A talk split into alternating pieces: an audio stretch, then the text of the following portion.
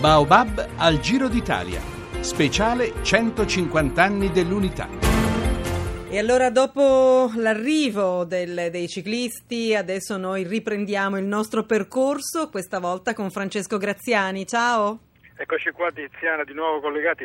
abbiamo lasciato Castelfidardo, siamo spostati sulla costa, siamo, siamo arrivati eh, ad Ancona. Allora, ieri eravamo a Teramo, abbiamo raccontato eh, l'influsso francese in questa zona al confine tra le Marche e, e, l'Abruzzo. L'influsso francese era la fine del Settecento e l'inizio dell'Ottocento e qui successe un fatto che la Chiesa ha riconosciuto come miracoloso nel 1796 quando Napoleone conquistò il, il, Ancona e il porto di Ancona perché era un punto strategico, è successo un fatto eh, miracoloso appunto. Allora, ne parliamo con Monsignor, Monsignor Ermanno Carnevali che è il rettore della cattedrale di Ancona. Buon pomeriggio, Monsignor Carnevali.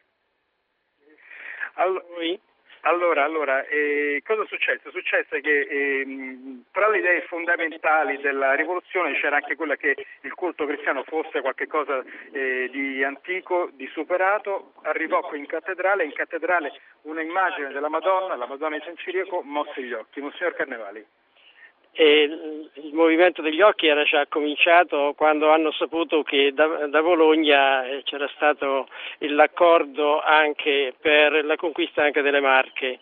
Quindi eh, di fronte a, a un'assemblea molto ampia, eh, ripetutamente per diversi giorni, eh, l'immagine della Madonna che chiamata Regina di tutti i Santi ha mosso gli occhi e lo hanno fatto sapere i giacobini locali a Napoleone. Quando Napoleone poi è arrivato nel febbraio del 1797 ha requisito immediatamente l'immagine, ha voluto che la fosse portata nel palazzo dove egli si era fermato, dove abitava l'hanno portata evidentemente perché non era possibile fare diversamente e poi sono andati anche alcuni canonici che hanno spiegato che anche loro avevano fatto esperimenti di ogni genere perché eh, non fosse mai torlupinata la gente, ecco, quindi, e durante una notte sono stati ancora lì e Napoleone che era per solito molto deciso nelle sue,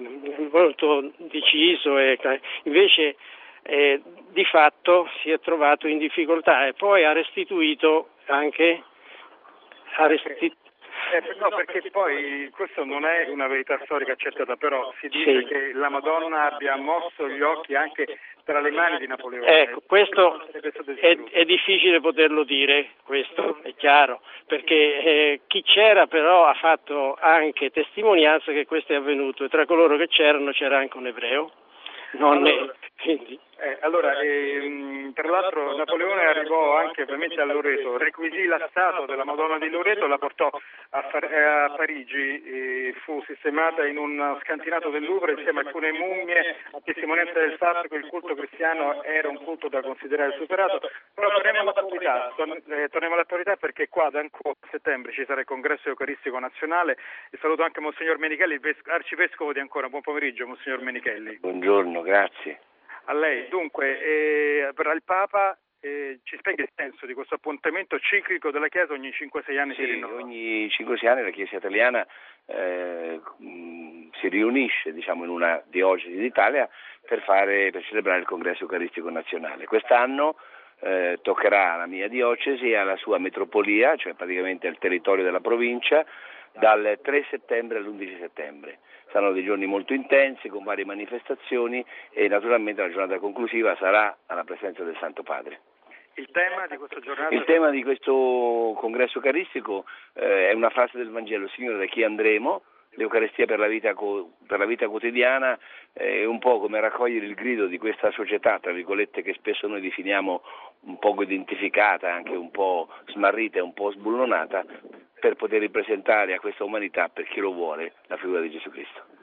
Allora, quindi appuntamento a settembre, abbiamo cercato di raccontare la Chiesa, la storia della Chiesa, la storia di Napoleone, i miracoli e anche voglio dire la bellezza, noi siamo proprio davanti al portone della, della, della cattedrale di Ancona, eh, davanti al porto, tra l'altro Monsignor Menicheli ci diceva prima Ancona è forse l'unica città del mondo dove il sole sorge dal mare e tramonta sul mare perché è, Ancona da, eh, deriva da... Sì, perché la, la parola Ancona significa gomito e quindi insomma il sole qua tramonta sul mare per due, eh, sorge e tramonta sul mare. Insomma questa Italia è bellissima, continuiamo a... vedere ancora.